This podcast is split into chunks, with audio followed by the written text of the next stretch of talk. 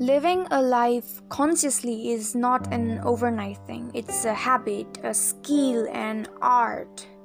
Conscious living is a work of art. Many a time in life, we just accept what's given in life, accept the path society has paved for us. We live life without actually knowing our purpose, without getting in touch with our inner being and our unfulfilled potential. See, the society has made a single design cardboard box. It definitely doesn't fit everyone. But we try to fit inside, crumple in there, and we feel suffocated. Up until one point in life, things get taken care of. We are looked after by our parents. They choose our schools, our education, our way of life, the way we dress, according to what they think is right and according to the path their then society has paved for them.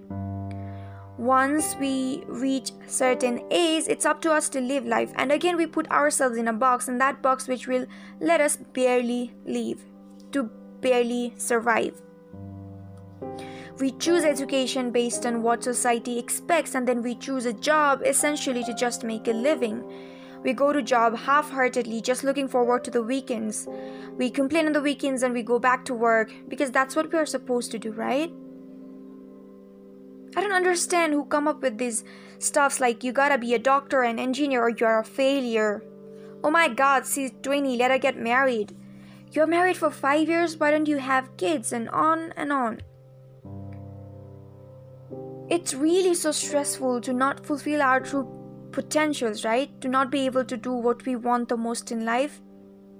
You ask me, what can I do to make change? It's easy in theory again, but be present, be aware of how you feel. Are you really energized by what you're doing in life? Does it soothe your soul, your spirit? I understand, it's tough. It's tough to make decisions, to make big decisions in life. But you can start small. Decide that you're not going to accept any negativity, any toxicity.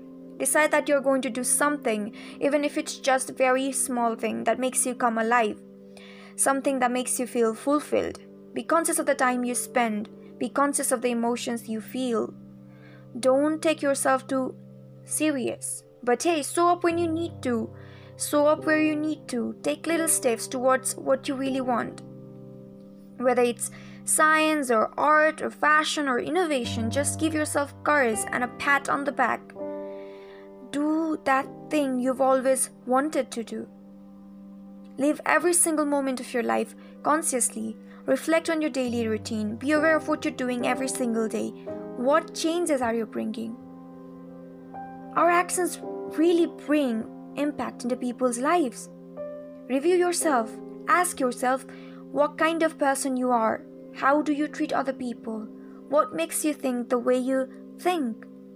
Where do you get all these opinions from?